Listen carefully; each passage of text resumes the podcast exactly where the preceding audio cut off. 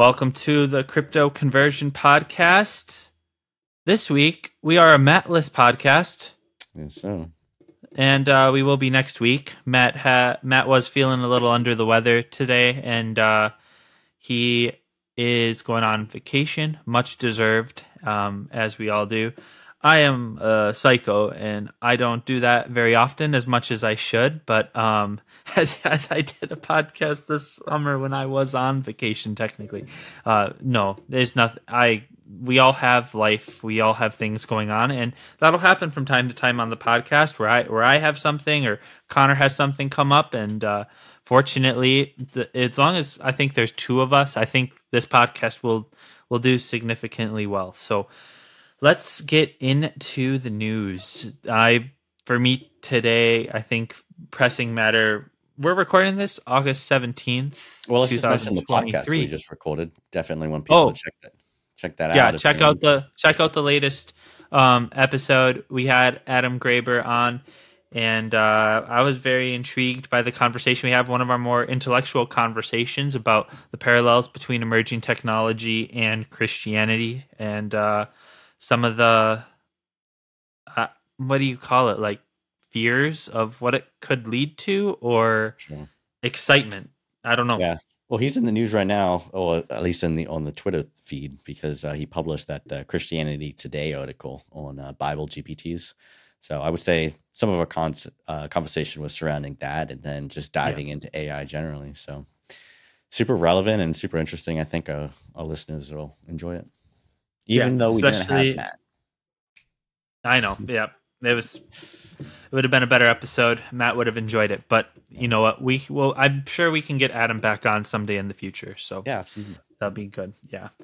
So, Bitcoin took a nosedive today. Um, it wasn't like a crash and burn though. We're still treading water, I guess, respectively to the markets. But if you would have had a limit order in for 25k, I think you might have got it today. So um I, I i'm not too concerned about this. Uh, i've seen a lot of correlation between uh spacex elon musk and the potential sale of a significant amount of bitcoin that attributed to this. Um i don't i don't know though. I i would have to look at the i would have to look at the wallet activity um on bitscan to confirm and i don't even know if looking at that information would give me accuracy in regards to who is the owner of that wallet respectively saying of course Oh no, wait, which wallet now?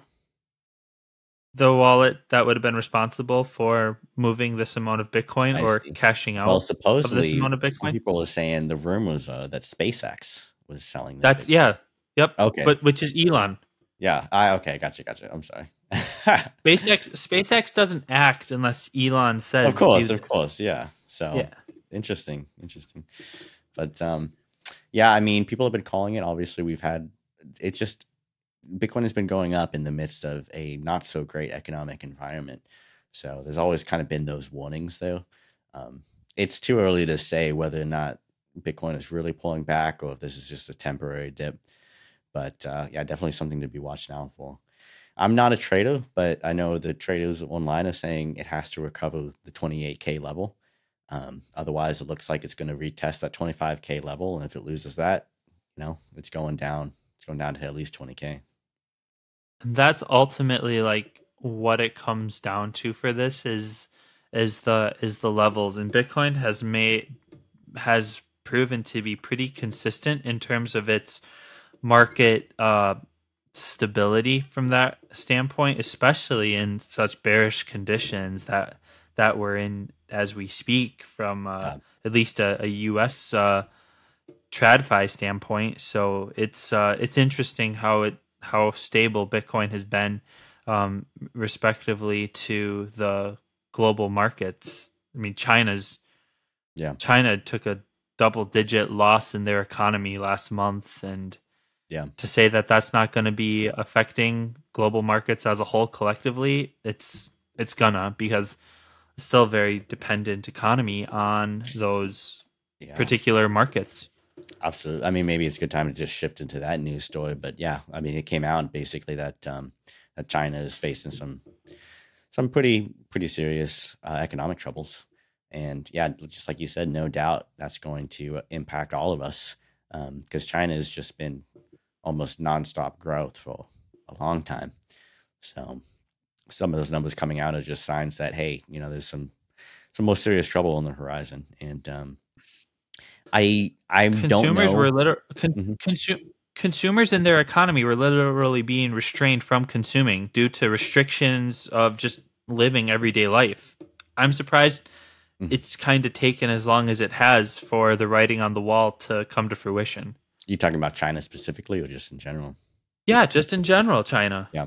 Oh yeah, in China. And I'm not, I'm not, I'm not a China finance expert by any stretch, but normally when you, you, you, you, nobody has the ability to save in their economy because they're forced to spend.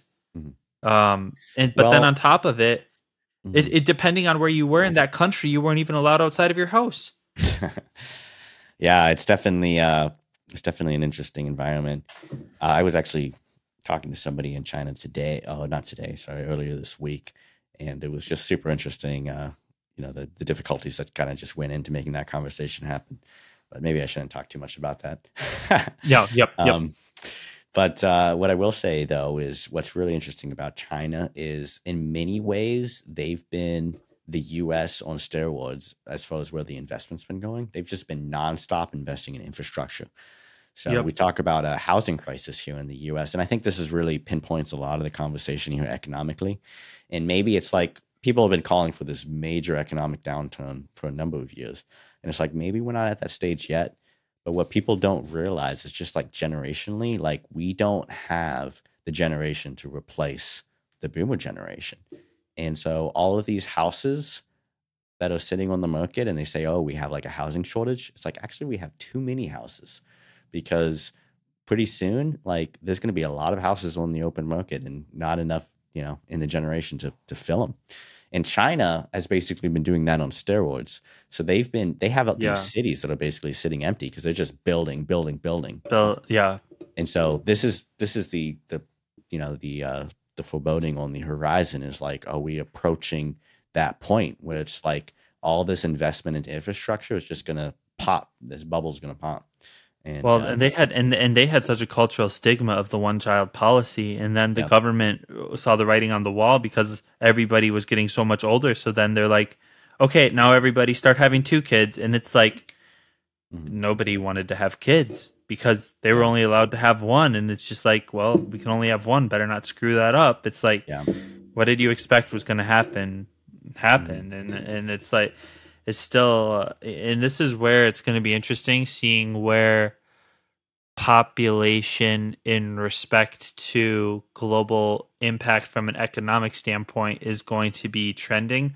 Yeah. Because I anticipate seeing more opportunities in emerging markets like India, Africa, yeah. Eastern Europe. Those are some hotbeds from in terms well, yeah, talk about where, where global supply chains are are yeah, finding totally some right. havens. Yeah, because people want to talk about all the economic trouble in the U.S. and you know pose the yuan as like a competitor to that, but it's like really all the problems we have in the U.S. are like compounded in China. So yes. it really is kind of those emerging uh, countries, and um, BRICS BRICS is actually having a meeting. I think it's I think it's this coming week, unless it's this weekend, um, so they're getting together, you know, the Brazil, Russia, yep. what is it? India, uh, Canada. What is BRICS? That four countries. I think I got. I think I got all of them right, except for S. what does S stand for? Yeah, but a lot of countries, a lot of these emerging countries, are actually petitioning to get into BRICS because this uh, Trade Brazil, agreement. Russia, India, China, South Africa formed China, in 2010. Not, sorry, not Canada. I knew Canada. Yeah, no, not Canada. Well, honestly, I think Canada wouldn't mind being the second C in BRICS. Let's be honest. Yeah, but there's uh, there's a number of other countries, if you look that up, that are petitioning to get in, and uh, yeah, that's uh, that's a powerhouse um, trade agreement there. That's probably going to be even more relevant going forward. But Yeah, BRICS. So BRICS are getting together in South Africa. Um, Mhm. Yeah, that's a weird combination of countries. I'm gonna need to do some. I'm gonna need my, to do my due diligence on understanding what that what that is and what that means. Yeah, it's So- going to be more relevant in the future. So. But sure. if you want to if you want to kind of figure out more what's going on with kind of some of these emerging countries you should check out an episode with ben kincaid on bitcoin mining in africa because he brings up a lot Yeah. of the reasons that these you know these countries are popping off um, and it really has a lot to do with population believe it or not so it's just where the uh, the signs are That's moving. still probably my favorite episode to date. Just Yeah. because it touched a lot of points of- episode. of, Go it's- give it that one is. some It's- it's my favorite one because it touched on a lot of things that I have experience in from a job standpoint outside of this podcast. So, Yeah. eh, selfishly a little bit, but it, it was a really cool episode. Um, uh, so and uh, just to go back, uh, I'm just looking at uh CoinGlass data here from uh the liquidation that occurred today. It looks like 703 million long liquidation in cryptocurrency market in uh in, in an hour today approximately. Um with 201 million uh bitcoin and uh in in bitcoin and uh, 182 million in ethereum. Mhm. so from from a liquidation standpoint. So yeah. um that is uh pretty wild. Major loss. Hey that's the, that's the problem with trading futures you know? It's like stupid. I I just I don't think it's a good thing for markets in general. Um, and uh, it's just it just creates a cascade of basically failures in both directions, short and long. That as soon as those prices hit, all these things trigger, and it just you know sends volatility through the roof. So, and what you're trading like money you don't have is kind of it's just I feel like telltale signs of just fiat Ponzi, you know. But oh my gosh. You see what happened here with shiba inu? Nah, it literally like lost 500 million from their market cap. Um yeah, about that's they- how these meme for, for anybody who's been whoever's been paying attention shiba inu has been in the news and it, it, they've had some pretty good growth the past couple of weeks in, in anticipation of uh, a, another project getting launched uh, it looks like uh, an l2 network uh, mainnet launch and uh, yeah the start has been rocky as anticipated.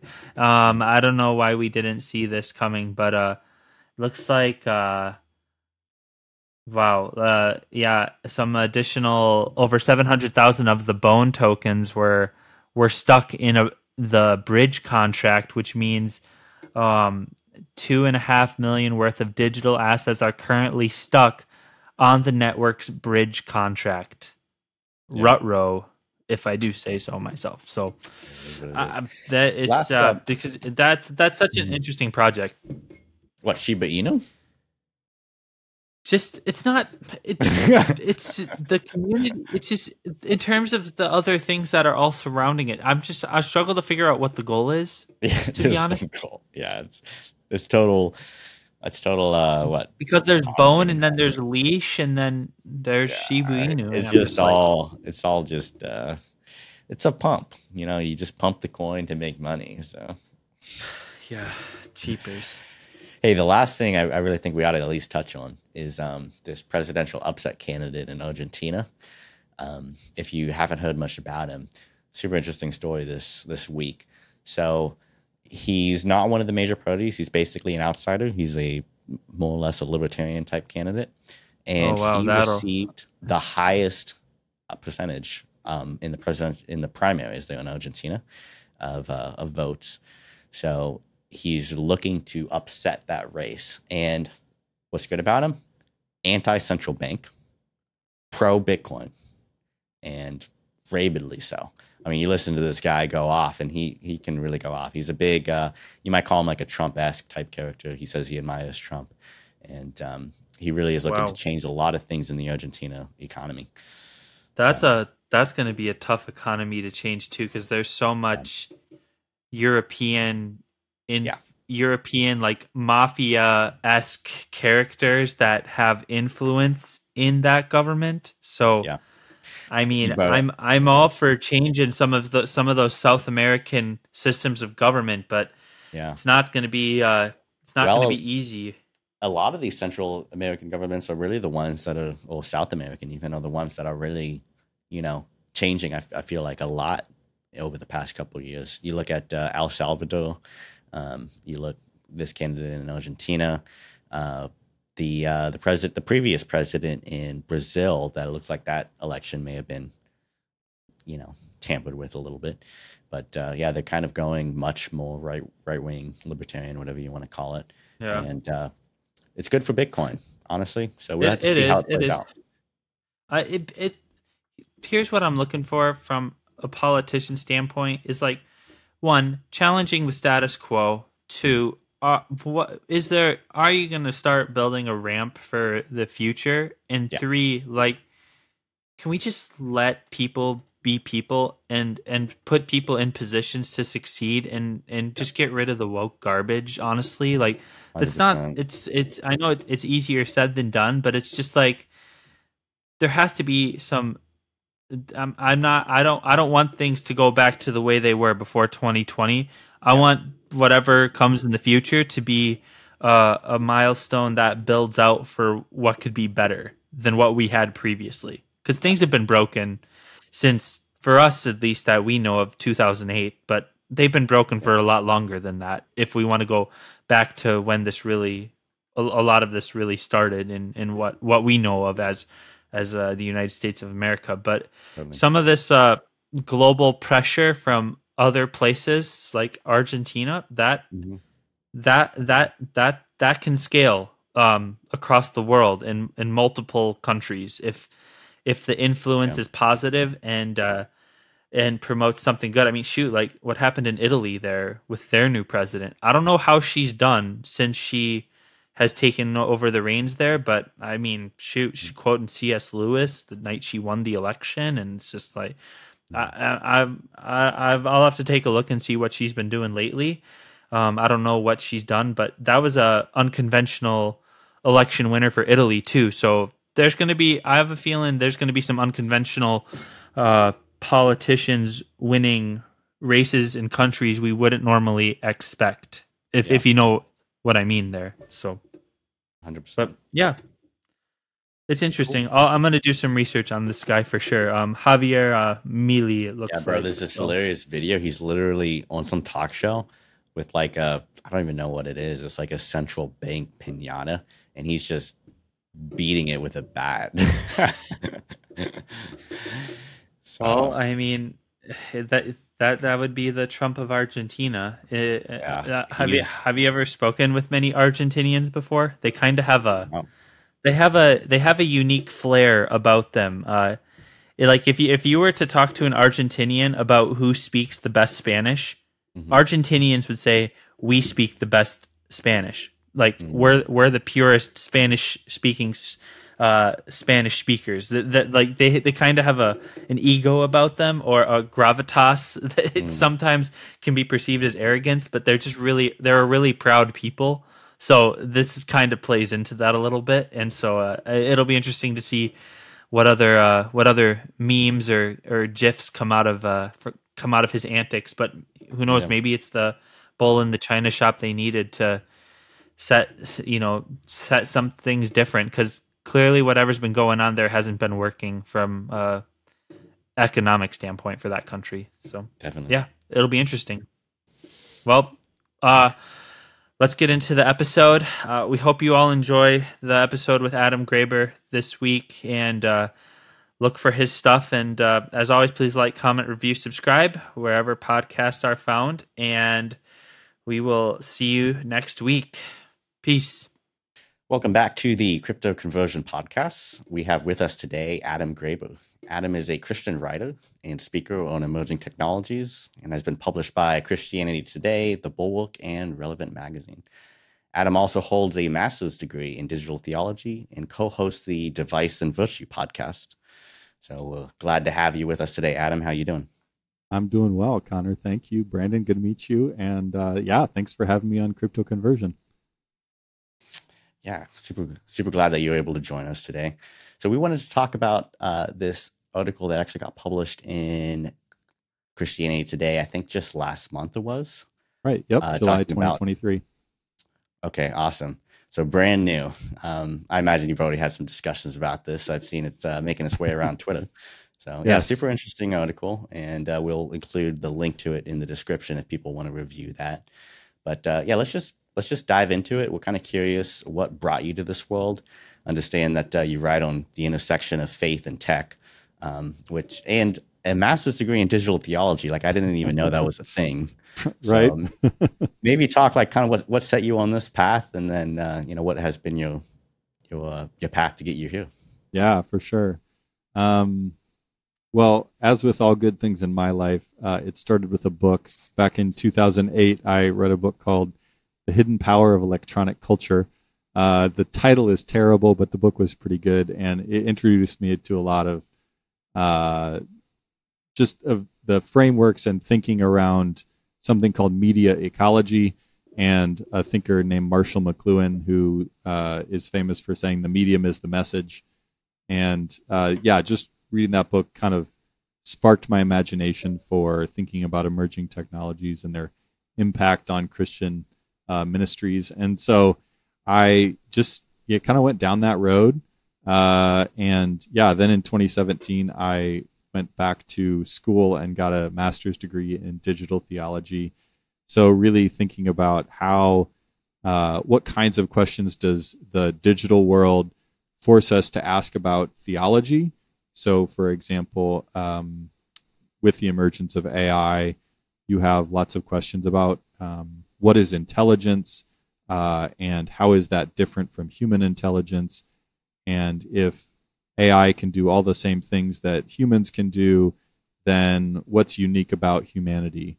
And uh, hmm. that becomes a theological question very quickly. And so, digital is sort of asking questions about theology and then theology is asking questions about uh, digital culture and uh, kind of challenging um, how we think about digital culture, how we think about um, the habits it creates in our lives, and uh, the ways that we interact with one another, um, and sort of the ethics around some of those things. So, uh, theology comes and uh, informs our thinking about uh, digital too. So, yeah, I, I got to sort of wrestle with that in my master's uh, and explore that. Um, and so, yeah, finished that in 2019, and then uh, suddenly it became really relevant when church was suddenly online for about a year and a half with the pandemic, and uh, yeah, and also in 2019 uh, launched this podcast, Device and Virtue, and uh, my co-host and I we um, come at technology from very different perspectives and so uh, he's much more of the alpha consumer, and I'm a little bit more of the luddite. And so we find ourselves uh, fighting and arguing about the wrongs and rights of technology and faith in everyday life. And uh, yeah, exploring lots of the similar questions as you guys. And so we've had a lot of fun. We're in our ninth season now, um, exploring all of these questions. Um, so yeah, it's been a, a fun process. And yeah, now I get to do consulting with Christian ministries, Christian organizations, just helping them think about, you know, yeah, what's the opportunity here with emerging technology?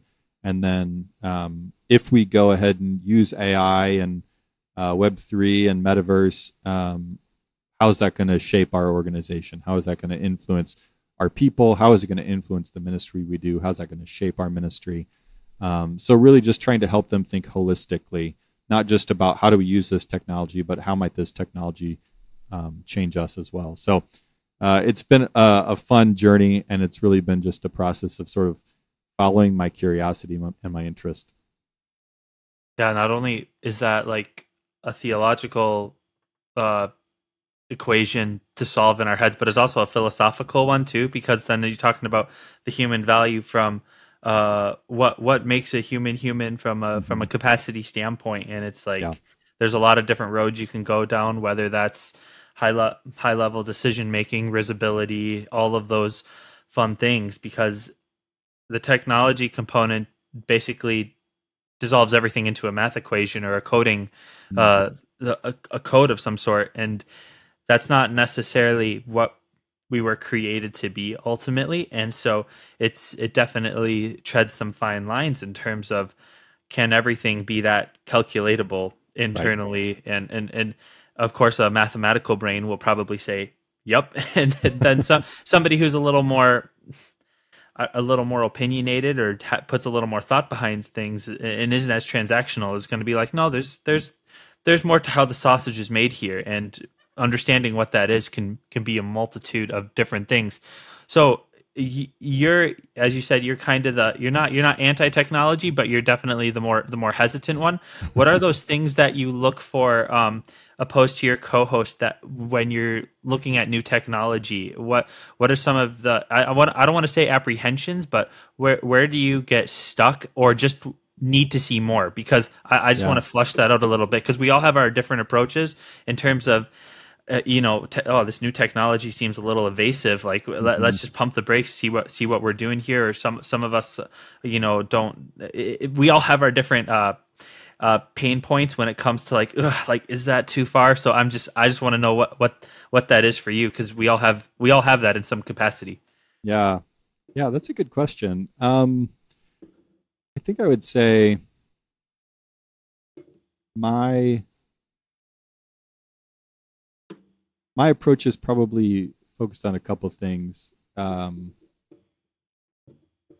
one is just that uh, human beings are fallen, they're broken, they're sinful, and um, we don't have sort of the holistic picture, the entire knowledge that we would need to um, see down the road and understand the impact of our technology um, even apart from whether we use it for good or for evil, and I think you know there are people doing both. Um, I think there's just the reality that when we create something, it changes the habits that we have, the practices that we have. It changes how we relate to one another, and you know even if we're using uh, Zoom to interact with one another, um, there are ways that that uh, collapses distance um, it also uh, uh, collapses our bodies into a two dimensional space. Um, we come to understand and relate to one another in specific ways. Um, both of you, I've we we've we haven't met, uh, and I wouldn't know how to get to your house uh, if I tried. Uh, and the the path that t- that I would take to get there, um, the landmarks I would see along the way, uh, that whole experience um, informs and mm-hmm. shapes mm-hmm. the way that I understand our relationship and the way that I understand the context that you live in. Um, but right now, it's you know a two dimensional screen and uh, you know a four inch picture that really is kind of the context within which I understand who you guys are. Mm-hmm. Um, and it's only as we kind of communicate and share that I come to know more about you. Um, but that has an influence on how we understand who each other is. And, you know, the same thing with Twitter when we're on Twitter and we're typing away our, our furious uh, beliefs and our opinions, you know, that's shaping how I understand who you are. And, and, and so I think those things are really important. But I think in our brokenness, in our fallenness, that we build things and create things to solve problems, but we don't understand, you know, there's going to be other things down the road um, new problems that those uh, solutions that create.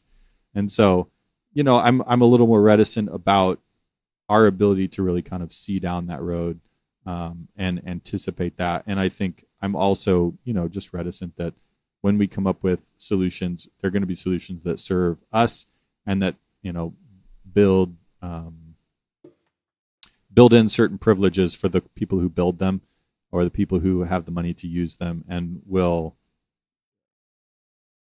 by nature uh, marginalize other groups of people and so you know yeah i think um, you know if you're an optimist about human nature you might think differently and you know, my co-host is not. Uh, he he believes people are fallen and broken too, but he's uh, more optimistic about it than I am, and and I think you know it does become a matter of uh, posture and and perspective on some level.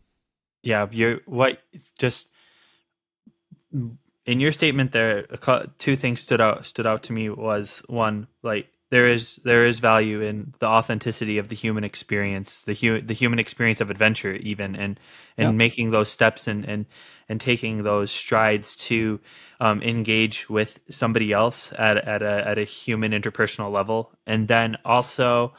Um, you, you, the two dimensional piece, you, how Connor and I are, are two dimensional figures to you having this conversation uh, on uh, August 17th, 2023. Um, it's very easy, and I even sometimes recognize this with with work. You know, using Microsoft Teams for everything, um, being being distanced from people.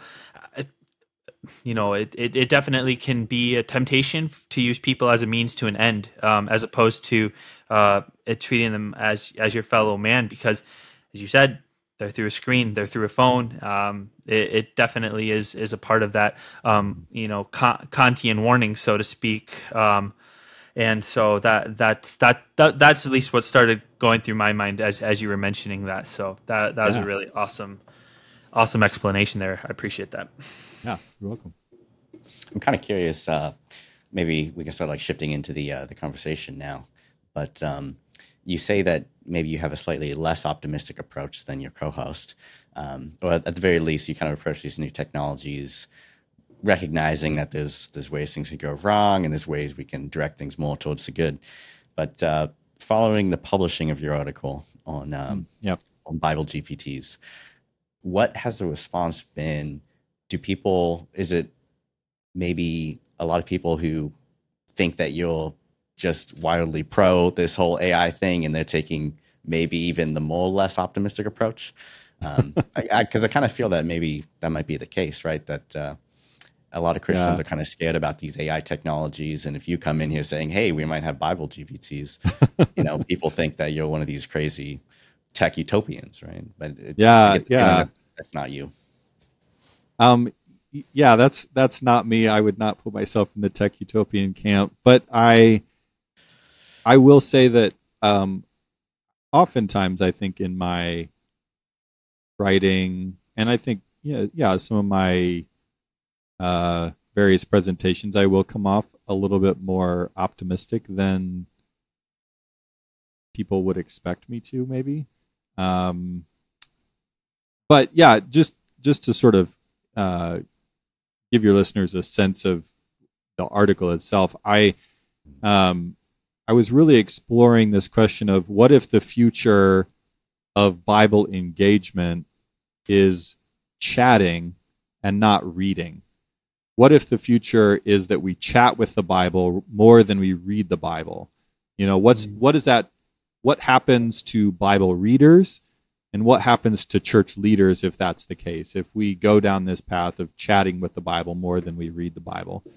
And I really kind of went through and explored um, five risks and five opportunities uh, of this sort of future, imagining this sort of future.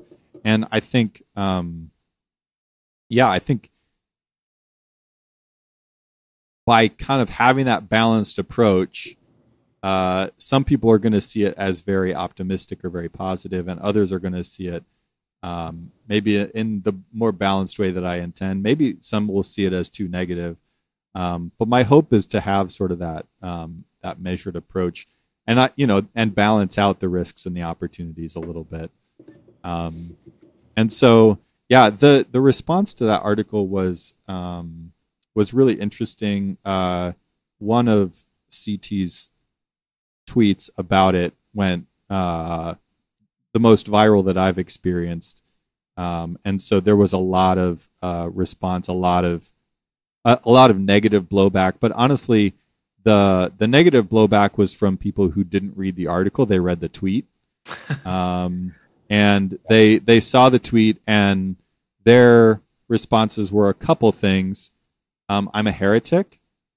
Um, there are demons in ChatGPT, or they thought that I was advocating that AIs should create a new Bible for us. Um, Nice. Which I, I'm not saying that.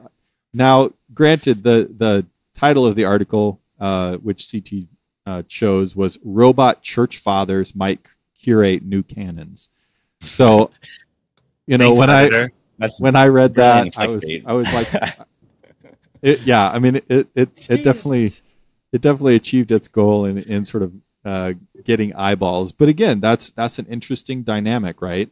Um, the the title itself on Twitter with the right uh, with the right kind of tweet, the right commentary, drives a lot of um, visibility, a lot of opinions, a lot of people who are going to read the tweet, react to it, and move on with their day. Um, but you know, those are those are dynamics we could talk about. But um, the people who read it, uh, I would say generally it was a positive response and reception from people. Um, yeah, I was I got some good feedback from a couple um, scholars who are thinking about religion and technology, Bibles and technology, or kind of living in the Bibles and AI space, or working in Bible scholarship and thinking about, you know, the onslaught of uh, generative AI. Um, I did get uh, one um, critique around using. I, I use the term AI database, um, and uh, I got some pushback from one specific uh, Twitter user about that, and I, I think she was right. Um, I that it the term database misrepresents the way that an AI that a GPT system works, um, and I regret that a little bit. I think uh, it would have been better to call them data sets um, Yeah. in using data sets to train the AI systems. Um, and so, yeah, I'm I'm a, I regret that choice, uh, but by and large, I stand behind uh, the rest of it. And um, you know, I'm I'm very open to that critical feedback because I, because I think my goal with the article, um, beyond just sort of thinking about it, was really to stir that pot and really get people thinking about this question, right? Because I don't think um, Christians have handles on it yet. I don't think Bible scholars have handles on it yet. I think there's a lot more work to do. And my goal with the article is really to kind of help people start to think about that, to generate some of that conversation, to get conversations like this happening where we can talk about it and hopefully uh, listeners will go and talk about it themselves with other people and think about it and builders will think about it pastors will think about it church leaders will think about it um, and and users will think about it because uh, this affects all of them and there are risks for each each of those groups and i wanted to sort of help each of the those groups start to say yeah there are some risks there are some opportunities. How am i going to think about that? How do i go down that road and um, imagine that future? And is that the future that we want to create if it is great if not how do we create the future? What is the future we want? Um, how do we achieve um, a sort of bible engagement that the bible itself is intending for us to experience? You know the the bible itself is in- intending that we would um, we as christians would be encouraged and enabled to connect with god and then to uh, be transformed and equipped for the mission of the church. You know, the Bible is really kind of connecting us with God and connecting us with our purpose. And uh, if Chat GPT, if Bible GPTs can do that, I think that's a that would be a really good thing and really good opportunity. Um, in what ways will it will it kind of um, misalign that purpose and and drive us in the wrong directions? And those were some of the questions that I wanted to ans- uh, ask and um, and kind of raise in the in the article.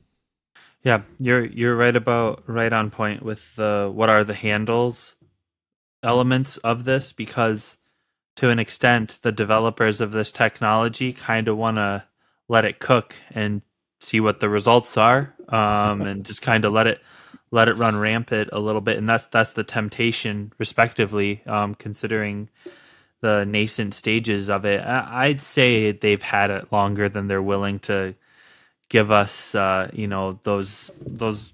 They're not going to go put us in the you know inside the the layers of the onion respectively they they they but i have a feeling they've been working on the the te- the microsofts apples googles of the world have had some something for a while it's just they weren't ready to fully let it um try to exist on its own. Uh, uh, um and so it's not it's not one the wants to not have the handles on it but two it's it's still being influenced by something.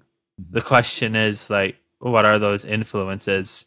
Because i willing to guarantee is probably uh, the general thought consensus of uh, silicon valley respectively. And uh, personally being in the midwest i i don't really think like them uh, in a lot of ways. So it's uh, it's just it's interesting um, how those certain levers can kind of push and pull and, and prod things in certain directions.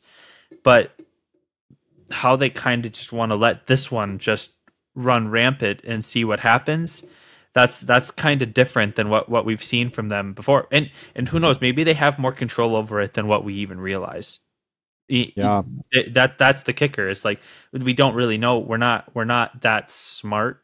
Um fortunately uh, a couple weeks ago we had evan thacker on who's uh who's been working with ai and um, been in some of those thought bubbles with MIT and, and such. So we were able to get a pretty high level um, conversation in terms of what the consensus is. But but even Evan in in his understanding of AI, it, it, he you know he had the kind of the optimistic approach. It's like you know let's let's build for the sake of building and making it better. Let's not try to use it for something that it, we shouldn't use it for. So he's just like obviously like advocating we want to use it for good, not bad. But it's like it, that that's going to be very hairy from an ethical standpoint, depending on who's working on it. So it's all it's a it's a fun it's a, it's it's a fun internal mind equation that we're constantly um, going down. It seems like it's like well, what happens if we just let this go this way and this way and then yeah it's it's a it's it seems like it's a never ending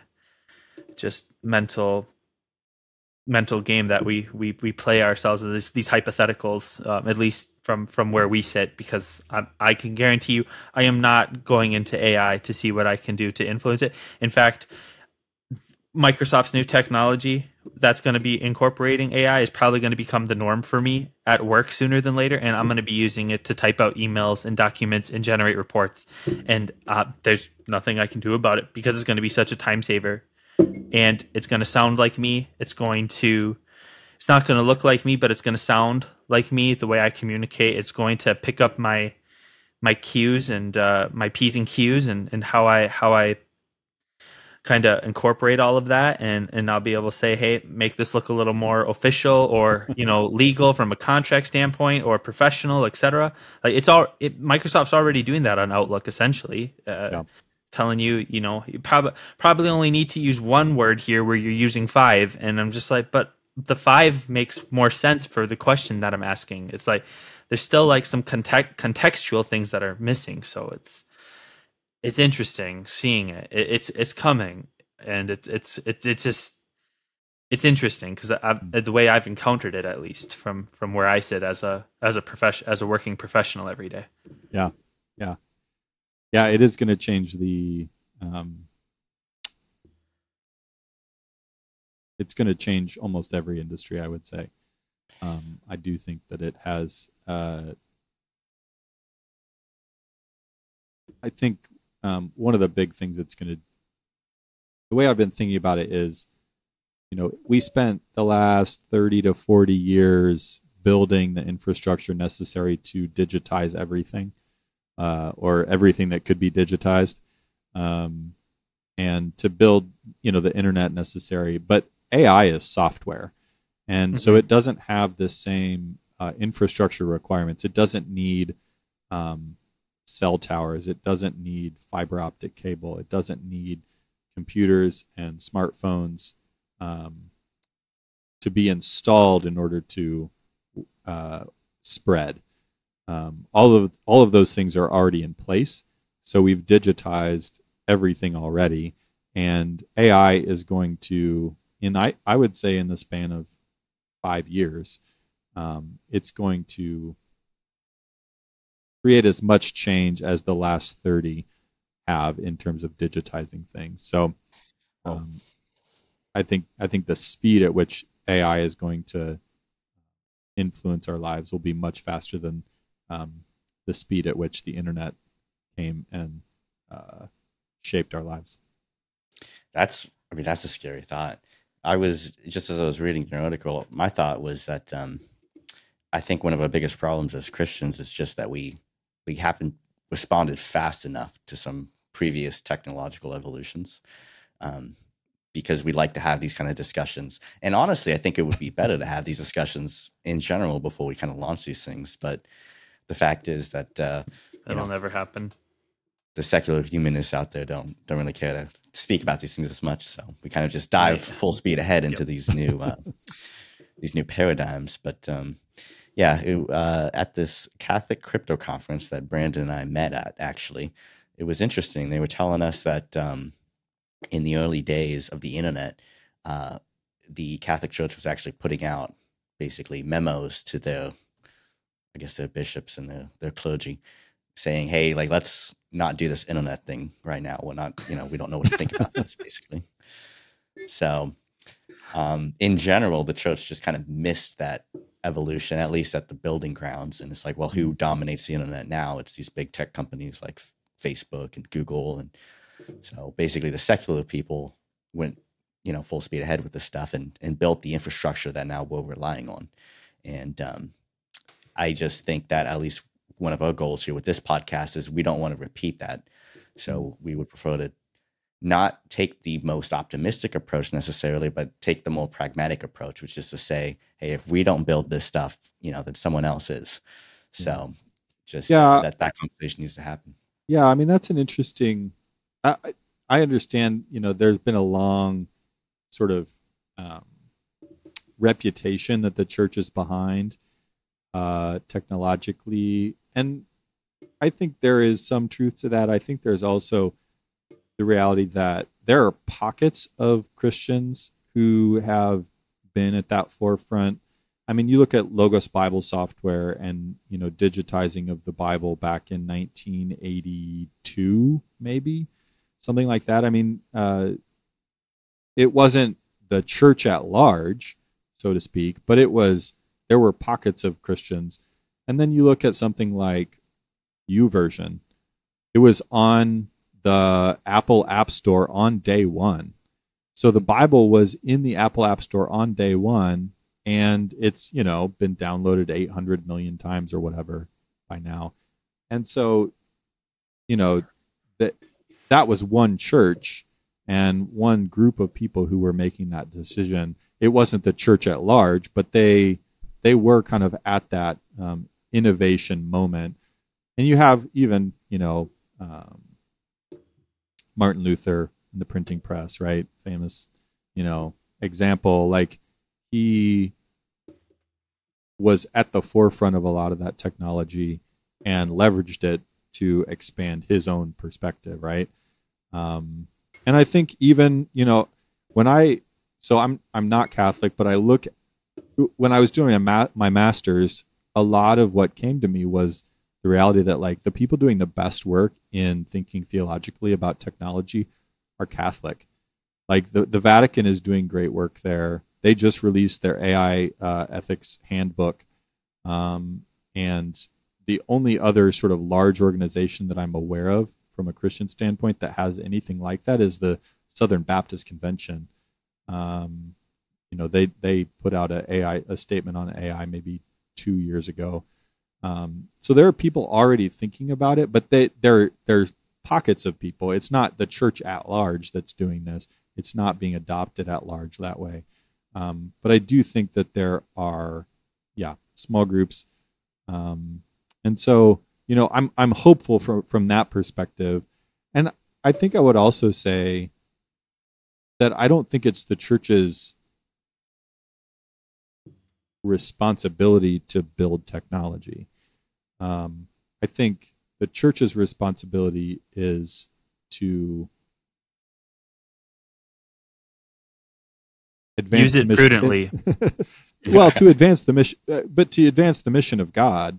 Um, and I think that really means, in a lot of ways, like stewarding the spiritual lives of of the world, um, and and to help people steward their spiritual lives. And I think technology sort of draws us away from our spiritual lives in a lot of ways. It distracts us from our spiritual lives, and I think the church is a voice that needs to call people back to their spiritual lives. And so, you know, can they use technology to do that? Yes, I think so. Um, but it's it's not that they're necessarily they don't have the mandate from from God to be the ones advancing technology. And so, you know, yeah, I think I'm just um, I'm optimistic about the way the church does handle their technology. Um, I recognize that by and large the church can be behind, um, and that churches, you know, every single parish kind of can be behind because they're an institution um, trying to do, but they're trying to do something other than like be on the cutting edge technologically. And so, um, yeah, I just I I think there are ways to read what the church is doing in a in a positive light and um, and in a in a hopeful way. Some examples of that.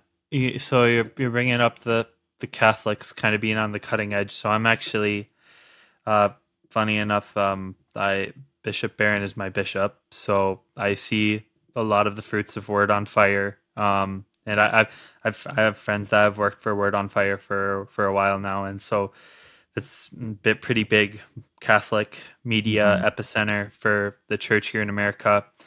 I actually, uh, it's f- funny enough. Um, we were up uh, in Duluth visiting, uh, where I think it was for, for my wife's work. It was an offsite. We were we uh, stopped in and uh, had mass with Father Mike Schmitz the day that he finished uh, Revelation for Bible in a year. Uh, he was he was pretty stoked that day, and it was so we just kind of chit chatting with him in his small little rectory that he that he lives in on the university up there, and he had he had just finished it, and then. Um, yeah, Hallow, uh, what Kevin and Lisa Cotter have done from a from an evangelization evangelization standpoint, and that's a very ecumenical uh, project too with Hallow because there's people on there that aren't necessarily Catholic. Like, Yep. yeah, super sweet. Mark Wahlberg's on there, and he's Catholic, and and uh, you know, uh, and you can have him reading the Bible. But Jrue Holiday, um, Milwaukee Bucks point guard, he's not Catholic. He's just Christian, and he's just on there talking about how his faith motivates him to uh, be a better man for his life, for his family, and not just you know, and, and life's just not all about basketball. So there's a lot of th- so I know th- from the Catholic side, I've as you were mentioning that, I'm just like, oh yeah, actually, like I, I I'm in circles with a lot of those people actually. So it's just kind of funny how uh how I was just like, oh shoot, like maybe we need to tap into some of those resources for the podcast here, uh, considering that, I'm really close to a lot of those people. So um yeah, it's uh that's awesome stuff, and uh yeah, I'm definitely gonna have to look at that a little bit more. Not not that I wasn't considering it for this podcast, but the directions that our podcast has kind of gone down. I don't know if we anticipated this AI boom the way that we did, but um, I don't considering think the- anybody anticipated it. no, no. But considering the intersection between um, Christianity and Catholicism and technology, uh, it- what we, we we're we're slowly recognizing an opportunity to be a li- little bit more vast than just our our Web three blockchain world, and it, it still intersects. So that's that's been the beauty of it, all the same. yeah, we definitely see a lot of Christians that are building, you know, stuff in tech, and um, I guess the question is like, how can we be supportive of those projects while also, you know, wanting to bring this dialogue that says, let's have a conversation about these things, and that's always the tough balance to strike.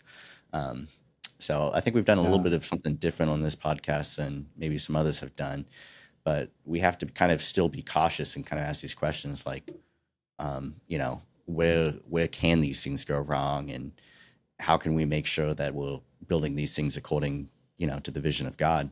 Um, Mhm. and uh, so you mentioned in your article, um, and speaking about faith traditions too. So obviously Branden's Catholic. I was raised more or less charismatic Pentecostal.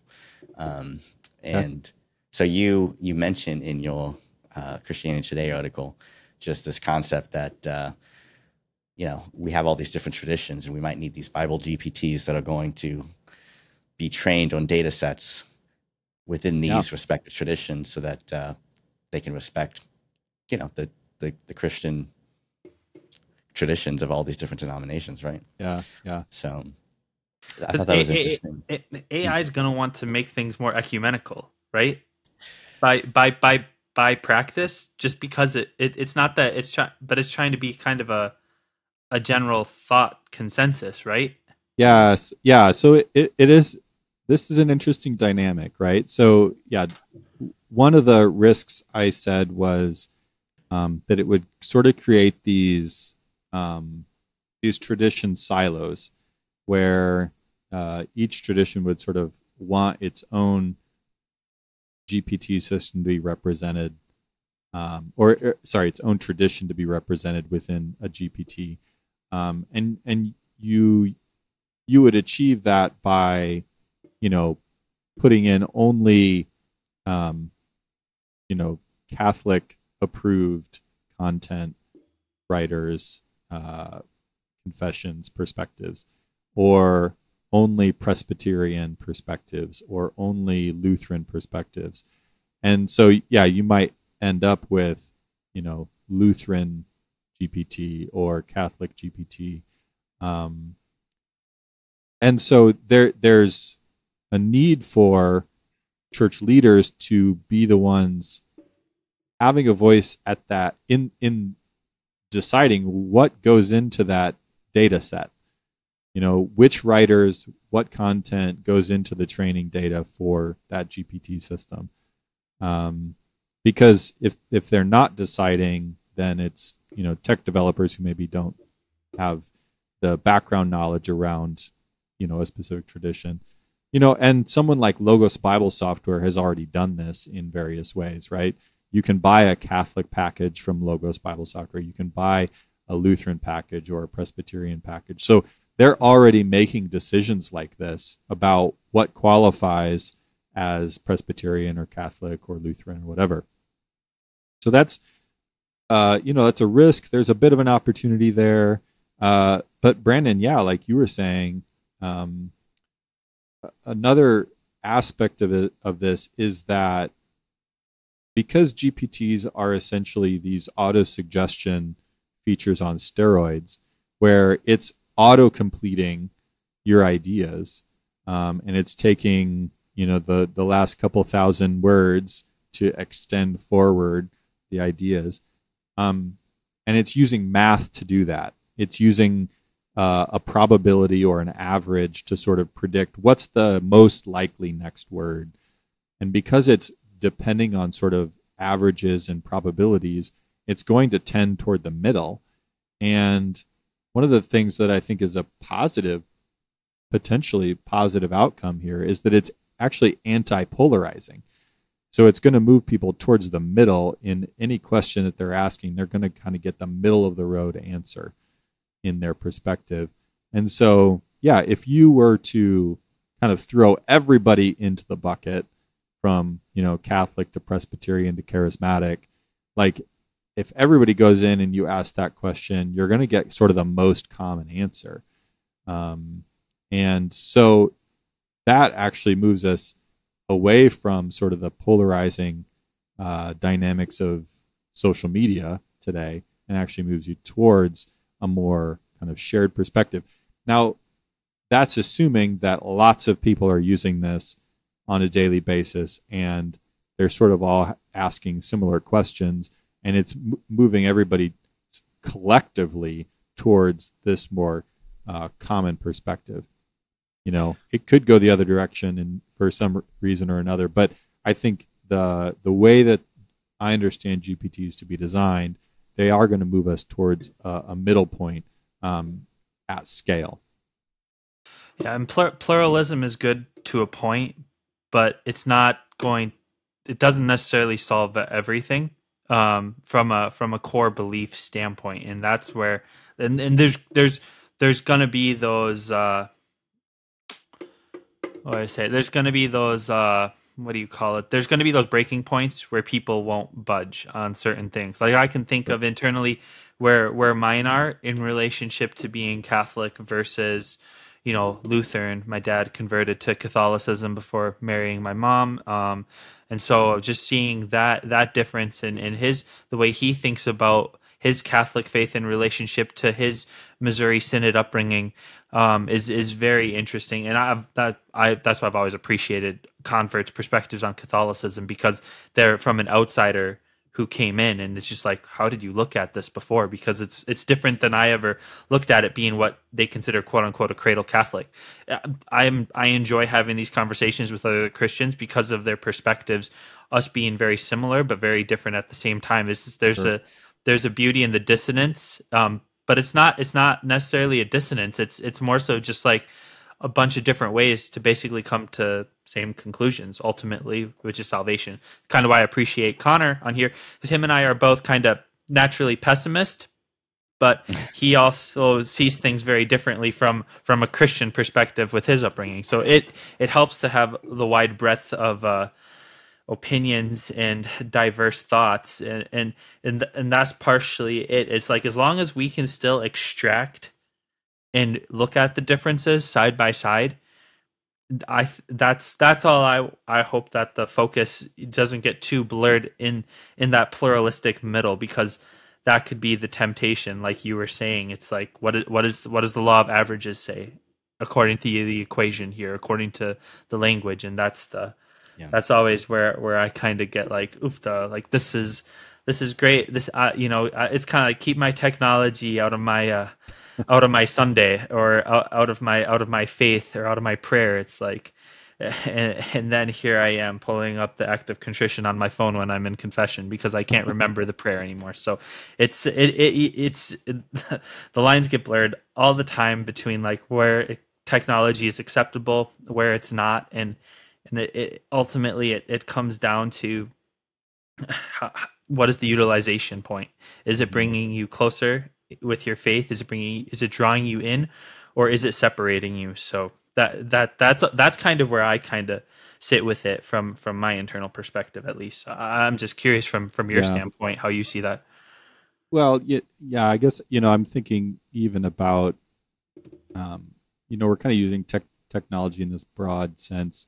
Mm-hmm. Um, but we're kind of also thinking about maybe digital technology, AI specifically, but even take something like the church building and mm-hmm. the, the sanctuary itself, right? So we we build these buildings that have a certain sort of design to them, um, and they orient the participants to what they're doing in certain ways. So, you know, if I'm um, if I'm in a evangelical church today, you know, it's going to look like a theater and there's going to be a stage. Yep. And there's going to be some screens and those are going to inform sort of what I think worship is, what I think church is. Um, whereas if I go into a Catholic church or an old cathedral in Europe, it's it's going to be a little bit different. Um, there's going to be some similarities, uh, you might have a raised platform yep. that some people might call a stage, but um, the sanctuary, the the acoustics, right? The acoustics yep. are going to be very different. Yes. Um, and so the music might be very different, and uh, and the the nature of kind of what you're doing or what you're seeing um, is could be different. And those are all just things that are um, informed by the buildings that we've built to do the mm-hmm. worship that we do. Um, and so, in the same ways, like you know, we could say there there's ways that we've kind of moved towards a middle, and most churches kind of look like this today. Um, I've been in Catholic churches that feel um, more like an auditorium. Absolutely. Uh, you know, and so um, you know, th- there is there is sort of a, a, a law of averages kind of um, driving a little bit of that too, um, and I think that's you know uh, that's maybe a rough parallel to the ways that uh, an AI system might move us towards a theological middle. That's no, that's a great parallel. That that is uh I've been noticing that extensively as of late too in a lot of new churches that are being built and even cathedrals that are being built. It, they kind of uh share the same uh geogra- what do you call it? Just the same look architectural. uh um uh what do you call it? Just uh ab- abstract? Like they, Modern, they started modern. to yeah just modern and abstract. It's just like the same as It's like kinda- the things we're we're seeing in in parks now. It's like did did we really need to make it look that obscure and abstract if it's going to be a church? Like like what's wrong with the church looking like a church? It did have to be like the shape of a of, of a really strange triangle like it like it's just a church should be it would be nice if we if we saw a church we knew what the church looks like and it's like yep that's a church I can guarantee it no questions but lines get blurred so the strip mall churches. I mean, that's a. That's, I feel like that's such a quintessential American thing. You know, you're gonna have a church in a strip mall or an old movie theater that's been transformed into a church. or shoot even even the local in in bigger cities they have like sunday service at the local uh, performing arts center where they literally had the broadway tour come through the night before and on sunday people go there and it's quote unquote church with a rock band and uh it's just i i saw some crazy stuff at, at a building we were having an event at one time and i was just like what like there's there's church going on here We're very humble, you know. We're just uh, we hold church wherever we can. yeah, fair. That's fair. but uh, yeah, I was. I, I like this idea of that we could have like different GPTs for you know individual denominations, or at the very least that we could have some sort of a measured approach to these things, and in such a way that we could, uh, you know, build AIs that respect all of our individual preferences and whatnot. But I do think there's something to this concept that, in general, the biggest, you know, platform is usually what succeeds or what ultimately mm-hmm. dominates our life. You know, you have these mm-hmm. the Twitters of the world, the Facebooks Yeah. of the world, the Yeah. Googles, and it's like you just can't escape from them, right? Right. And so, and Chat GPT, you know, seems set at the very least. I'm sure there's going to be competitors, but it's creating this general AI that can just be the, you know, the go-to for most of our questions. And um, while I would agree with you that the church or Christians in general don't have a responsibility to build tech, I would hope to see more Christians involved in some of these projects that are, you know, what ultimately becomes like the societal standards, you know, Yeah, the Googles, absolutely. the Chat GPTs. And so, um, so I'm curious. This is a question you asked in your article. I don't think we're going to get to like any of the other topics on the outline today, but that's just the way these things go, you know. But there's so much Yeah. here in this in this one article you wrote. But so your question was, in analyzing like what kind of writing should be included in you know these hypothetical bible GPTs um, you know who's going to be making these decisions right uh, is it going to be denominational leaders tech leaders book publishers people who control the intellectual property and Yeah. um, i think that's like really the question like who are we who are we like talking to because we can have these conversations you know amongst ourselves but if we're not the ones that are building it right or if we can't convince enough of us who are using it to demand that this stuff gets built, Mhm. then we're probably not going to succeed, right? So I, Yeah. I, th- I feel like that really is a question. Like, so who who is it that we really need to educate on these things and convert or um, you know Yeah. speak to? Yeah. Yeah. And I I take your point. I perhaps I overstated um, a little bit when I said, you know, I don't think the church has a mandate. Um, because I, an example I think that a lot of tech builders might think about, Christian tech builders might think about, um, and I think rightly so, would be Bezalel.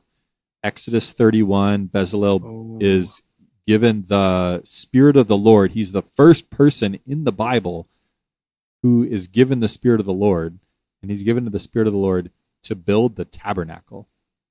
so he is he is a skilled craftsman and his work is to build a place of worship for the Lord. And he uses his skills for that purpose. And I think that Christian tech developers can take great encouragement from that because when we think about what they're doing,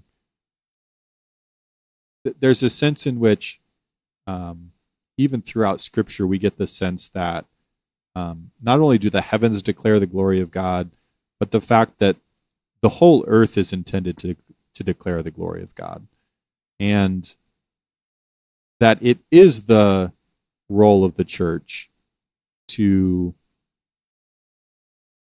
work towards that end and to work towards bringing all things into um, alignment with Christ in bringing glory to God. And I think that includes artificial intelligence. And so, you know, I don't want to create this sacred secular divide where mm-hmm. pastors are doing the the good things and all, all the rest of us are doing sort of secondary work because I don't think I don't believe that at all. Um, I think that each of us, as we are called and led by the Spirit, are following the Spirit into the good work that we have to do. And so, yes, the the work of a tech builder is to not only do the building, but do the praying and the thinking behind what they're building, and to continually like steer that back towards um, the worship and glory of God. And what what does that look like? We have to think about that together. You know, and my hope with an article like mine is to sort of spark that conversation. Um, so yes, I you know I I think I think you're right on in saying like there's a place for what tech builders are doing, and they need to be involved. They're, they're and I think in fact, you know, they are being called by the Holy Spirit. I think they sense that call in their own lives to do that building and to and you know I sense the call on my life to help think that through, to help um, help you know frame our discussion in in terms like Bezalel, so that we have this frame of thinking about our our work. Um, that's the call that I I feel, and so my hope is that you know together there's a dialogue between um, pastors, priests, church leaders, and tech builders in such a way that we can sort of um, learn from one another and and benefit from one another in building together and not sort of being in our own um, industrial or commercial silos, uh, not just our uh, church silos, but you know the the public silos that we might find ourselves in. That yeah, that's that was well put. As as we close things out here, um, yeah, we we just really appreciated you taking the time to join us this evening. Thank you very much. And uh, as as we close things out, uh, where can the people follow your work? Um, what's what's what's up and coming? Uh, what are you, what are, what what conversations are you uh, are you prompting uh, in your in your future writings? Uh, yeah, just yeah. let people know where they can follow you. You know, all, all all the things I'm prompting right now are on ChatGPT. So, okay. um, no, I'm kidding. Uh, n- none of none, none, none of the writing that I'm doing uh, is coming from ChatGPT. I I've used it less actually in the last couple months than uh, I did earlier in um, spring. In the spring, um, yeah. Uh, I mean, I'd say the best place to stay in touch with what I'm doing uh, is still Twitter at Adam Graber. Uh, but man, I I heard someone call it a Elon Musk's zombie site uh, recently, and I was like, man, that kind of feels, what it's turning into. That feels too accurate, um, and so I feel uh, a sense of despair about that. But um, yeah, uh, you can check out my writing or just other ways to contact me on my website, adamgraber.com. Um, yeah, uh, would love to have people check out Device and Virtue uh, if they're in, intrigued by that um, yeah, those are the best places to connect with me. Awesome. And we'll be sure to leave links for those in the description of this video. Um, as always, this is the Crypto Conversion Podcast, and we hope you all have enjoyed. Please like, comment, review, subscribe, unsubscribe, resubscribe wherever podcasts are found. Subscribe to Device and Virtue as well to listen to Adam and hear more of his thoughts. And we will see you all on the next episode. Have a great week. Peace.